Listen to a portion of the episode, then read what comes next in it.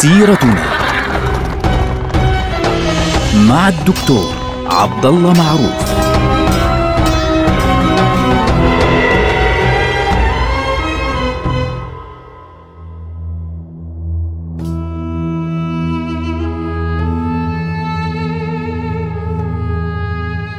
السلام عليكم ورحمة الله وبركاته. سيرتنا سيرة هذه الأمة العظيمة، ونحن الآن يعني في مرحلة انتقالية إن صح التعبير. إحنا في المرحلة المملوكية، هذه مرحلة كانت انتقالية فعليا بين مرحلة الخلافة العباسية في بغداد التي سقطت طبعا بسقوط بغداد بيد المغول، والمرحلة التي قامت فيها الخلافة العثمانية على يد السلطان يوسف سليم.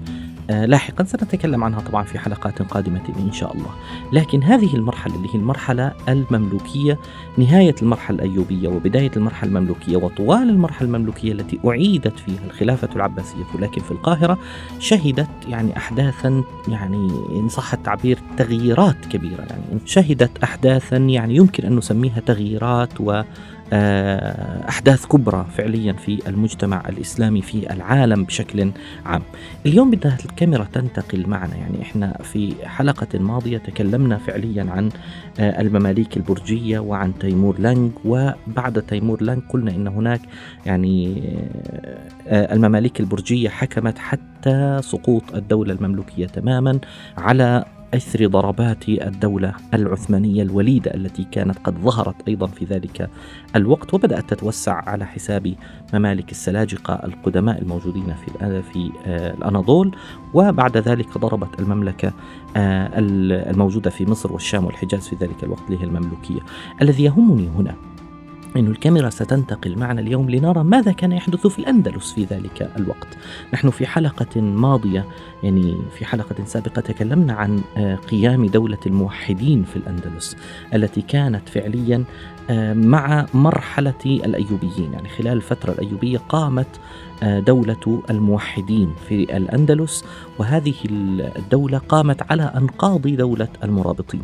اليوم بدنا نتكلم أنه في نفس المرحلة التي تلت الأحداث التي تكلمنا عنها في الحلقات الماضية في دولة الموحدين، ثم بعد ذلك تكلمنا عن المغول وركزنا على المماليك وغيرهم. في هذه المرحلة ستنتهي مرحلة الموحدين وتبدأ مرحلة جديدة أخيرة في عهد الأندلس، هي مرحلة ملوك الطوائف الثانية التي تسمى أيضا عند بعض المؤرخين مرحلة عصر بني الأحمر، التي يعني انتهى بها الوجود الإسلامي في الأندلس. كانت هذه المرحلة يمكن أن نسميها ما بين ستمائة واثني عشر للهجرة حتى ثمانمائة وسبعة وتسعين للهجرة، يعني بنتكلم تقريبا ألف ومئتين وخمسة عشر للميلاد حتى ألف وأربعمائة واثنين وتسعين، يعني من المرحلة التي سبقت بداية الحملة الصليبية الخامسة اللي بدأت في عام ألف ومئتين وسبعة عشر حتى أو ستمائة وثلاثة عشر للهجرة، حتى ما بعد فتح القسطنطينية على يد محمد الفاتح. يعني أيام المماليك موجودين في مصر والشام وفي الأناضول، كان هناك محمد الفاتح الذي تمكن من فتح القسطنطينية والسيطرة عليها، يعني بعد حوالي أربعين سنة من السيطرة على القسطنطينية. فبالتالي هذه المرحلة الطويلة اللي احنا نتكلم عن حوالي كم سنة، يعني نتكلم عن تقريبا مئتين وثمانين سنة تقريبا. هذه المرحلة مرحلة حكم بني نصر أو بني الأحمر، وأيضا تسمى مرحلة ملوك الطوائف الثانية. طبعا الموحدون في الأندلس يعني جاءوا كما ذكرنا في حلقة ماضية على أنقاض المرابطين، حيث ضعف المرابطون تماما، و يعني التنظيم الداخلي لهم تزعزع وشابته الفوضى، وبالتالي تضاءلت قوته بشكل كبير جدا. وكان الموحدون قد يعني ورثوا المرابطين في منطقة المغرب بعد أن قضوا على دولتهم بالكامل، فجاء الثوار الذين كانوا يثورون ضد المرابطين في الأندلس أرسلوا إلى الموحدين، وفعلا دخل الموحدون إلى الأندلس بالفعل، وانتزعت أشبيلية وقرطبة وجيان وملقة وغرناطة وغيرها، يعني واستمر الحكم الموحدي في الأندلس فعليا حتى حتى فترة الضعف التي اعترت هذه الدولة. طبعا النقطة الأساسية المتعلقة بكيف سقط الموحدون وتفرقت الأندلس مرة أخرى، عنوانها الأساسي الصراعات الداخلية. يعني المشاكل الكبيرة كانت هناك، نكبات يعني وضربات من قبل الممالك المسيحية الإسبانية كانت تتوالى على دولة الموحدين التي كانت في نفس الوقت يعني منشغلة بمشاكلها الداخلية. يعني هم سموا أنفسهم خلفاء، يعني الموحدون سموا أنفسهم خلفاء مثل الخليفة عبد المؤمن، الخليفة المستنصر، الخليفة فلان فلان، فبالتالي كل واحد كان يعني خليفة لوحده. المبدأ أنه في نفس مرحلة الضعف الموحدي في الأندلس برزت عائلة جديدة اسمها عائلة بني نصر. عائلة بني نصر أو عائلة بني الأحمر برز من بينهم رجل اسمه محمد بن يوسف بن أحمد بن نصر الخزرجي، وهذا الرجل أصلا عربي طبعا، يعني أصله عربي كما يبدو, كما يبدو واضحا من اسمه طبعا، اسم العائلة، وعائلته عرفت باسم بني الأحمر.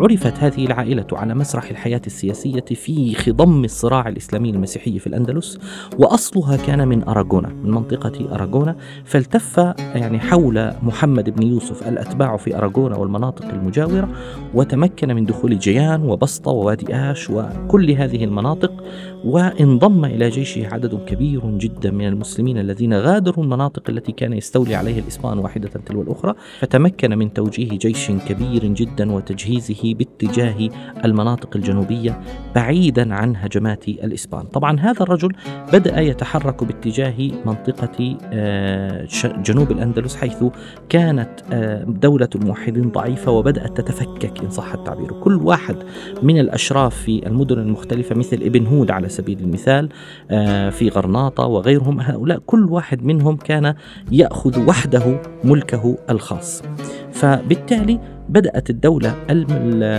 الموحدية تتفكك شيئا فشيئا. فتفكك الدولة الموحدية يترافق مع بداية حكم بني نصر، يعني بداية حكم بني نصر فعليا بدأ في عام ستمائة واثنا عشر عموما، ولكن في نفس الوقت في نفس الوقت كانت دولة الموحدين موجودة ولكنها تضعف شيئا فشيئا، وتسقط المدن الواحدة منهم يعني تلو الأخرى بيد الإسبان، وتنفصل المدن الأخرى من يدهم. على سبيل المثال الصراع الداخلي في صفوف الموحدين بسببه انهار حكمهم في بعض المناطق، وبرز فيها محمد بن يوسف بن هود وهو من أحفاد حكام سرقسطة، فاستغل أوضاع هذه الدولة المتردية وهاجم مدينة مرسية وانتزعها من حاكمها الموحدي، ودخلت في طاعته منطقة جيان وقرطبة وماردة وبطليوس وحتى غرناطة في ذلك الوقت، ثم انضمت إشبيلية إليه وأصبح هذا الرجل حاكما لمنطقته الخاصة. فهذه كانت من أوائل الممالك التي سميت بعد ذلك مرحلة ملوك الطوائف. هذا الرجل محمد بن يوسف بن هود تصدى لهجمات الإسبان، ولكنه لم يتمكن من الوقوف في وجه اتحاد مملكتي قشتالة وليون، قشتالة اللي هي بيسموها اليوم كاستيا في أقصى الشمال، وليون أيضا في أقصى الشمال، بعد أن توفي ملكهم ألفونسو الثامن. يعني آه ألفونسو التاسع ملك ليون آه، تمكن من دخول ماردة وبطليوس وهزم هذا القائد اللي هو المتوكل فعليا من بني هود. طبعا محمد بن يوسف آه بني ابن هود اللي هو يلقب نفسه المتوكل، بعد أن هزم بدلا من أن يذهب ليقاوم ضد هؤلاء المحتلين الذين جاءوا ليحتلوا بلاده فعليا، إذا به يتوجه جنوبا ليقاتل منافسه محمد بن الأحمر. فاستغل القشتاليون الإسبان هذه الفرصة وانقضوا على قرطبة وتمكنوا من دخولها في سنة ستمائة وثلاثة وثلاثين للهجرة. طبعا ابن هود توفي بعد ذلك بفترة قصيرة بسنتين، ثم سقطت مرسية في يد فرديناند الثالث عام ستمائة وأربعين، فبالتالي بدأت تسقط المدن واحدة تلو الأخرى بشكل دراماتيكي، لولا أن بني الأحمر هؤلاء الذين كان محمد بن هود يريد أن يعني يضربهم ويريد أن يأخذ مناطقهم تمكنوا من الصمود في وجه الإسبان. فمملكة غرناطة قامت فعليا ب قوة محمد بن يوسف بن أحمد بن نصر الخزرجي من بني الأحمر، وأصبح هو أمل الأندلسيين في في إنقاذ بلادهم من هذا الوضع المتردي. طبعا هو حاول أن يحمي ما تبقى من الأراضي الأندلسية، لكنه اضطر بعد عدة اصطدامات مع فرديناند الثالث ملك قشتالة أن يهادنه، ورأى أنه لا طاقة له بالاستمرار في الحرب بفضل تفوق مملكة قشتالة عليه، وضحى باستقلاله السياسي حتى يحتفظ بأراضيه. فصار يحكم مملكته في غرناطة باسم ملك قشتالة، ويؤدي جزية سنوية قيل إن قدرها يعني كبير جدا، يعني مئة وخمسين ألف قطعة ذهبية، وتنازل عن عدد من الحصول، وساعد الملك القشتالي فعليا في حربه ضد أعدائه من المسلمين، وصار يحضر حتى اجتماعات يعني قشتالة النيابية بصفته يتبع عرش قشتالة. فبالتالي بعد هذه المرحلة فرديناند خلص خرجت غرناطة فعليا من المعارك، وبالتالي تفرغ فرديناند لمهاجمة إشبيلية، وفعلا دخل إلى إشبيلية، وحتى إن محمد بن الأحمر ساعده في حصاره على إشبيلية دون أن ينتبه لما سيحدث لاحقا. فبالتالي الملك يعني القشتالي طبعا بعد أن ينتهي من إشبيلية وكل هذه المناطق سيرتد فعليا على على غرناطة، لكن الحماقة أعيت من يداويها فعليا. ماذا نفعل؟ فكان هذا الرجل الأحمق إن صح التعبير في اتفاقه الأحمق وعمله الأحمق أيضا مع عدوه ضد أخيه المسلم في منطقة إشبيلية عاملا على تدمير الطرفين. هذا الذي نسميه فعليا المثل المشهور أكلت يوم أكل الثور الأبيض. استسلمت إشبيلية بعد شهر ونصف وبعد مقاومة كانت شجاعة حقيقة، فدخلها فرديناند الثالث في شهر رمضان عام ستمئة وستة وأربعين، وأزال معالمها الإسلامية بالكامل، وتحول مسجدها إلى كنيسة، وفر سكانها في كل مناطق بس يعني خاصة إلى غرناطة. فبالتالي كان الأمر صعبا جدا على الناس، لدرجة أنهم صاروا يطالبون مراكش المغربية بمساعدتهم ضد الإسبان. طبعا هذه النداءات المتكررة من الأندلس باتجاه المغرب أدت إلى صحوة في المغرب، وبدأ أهل مراكش يرسلون فعليا المساعدة إلى هذه المناطق. فألفونسو العاشر ملك قشتالة الجديد خشي من هذه الصحوة، فتحرك بسرعة ليستولي على ما تبقى من قواعد الأندلسيين، فتمكن من انتزاع عدة مدن منها أستجة مثلا انتزعها في عام ستمئة واثنين وستين، وهاجم غرناطة نفسها، حتى أن محمد بن الأحمر اضطر إلى أن يهادنه ويتنازل له عن بعض الحصون في غربه الأندلس. ولم يبقى بعد هذه فعليا الحركة يعني بيد المسلمين في الأندلس إلا بعض المناطق الضيقة حول غرناطة. فبالتالي بقيت هذه المنطقة بيد المسلمين من بعد وفاة محمد بن يوسف سنة ستمئة وواحد وسبعين حتى ثمانمئة وسبعة وتسعين عندما سقطت غرناطة بالكامل. طبعا سقوط غرناطة في سنة ثمانمئة وسبعة وتسعين يترافق فعليا مع مرحلة مع مرحلة تقدم إسلامية في ناحية المشرق، يعني بعد أربعين سنة تقريبا من فتح القسطنطينية على يد السلطان محمد الفاتح. فبالتالي هذه يعني كأنه تراجع للمسلمين كان في المغرب، وتقدم لهم في المشرق في نفس في نفس الفترة.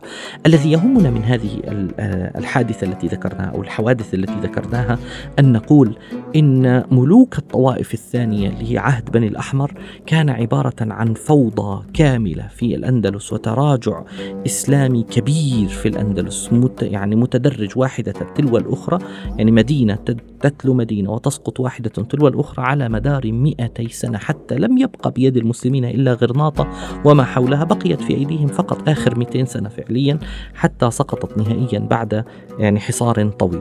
لكن الذي يهمنا أنه الدرس الذي يجب أن نتعلمه يا إخواننا هو أن مساعدتك لعدوك ضد أخيك لا تعني شيئا إلا أن عدوك سيتخلص من أخيك بواسطتك ثم يلتفت إليك، وفعلا تكون قد أكلت يوم أكل الثور الأبيض.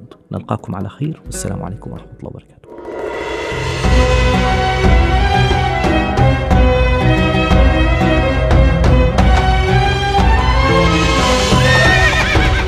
سيرتنا مع الدكتور عبدالله معروف.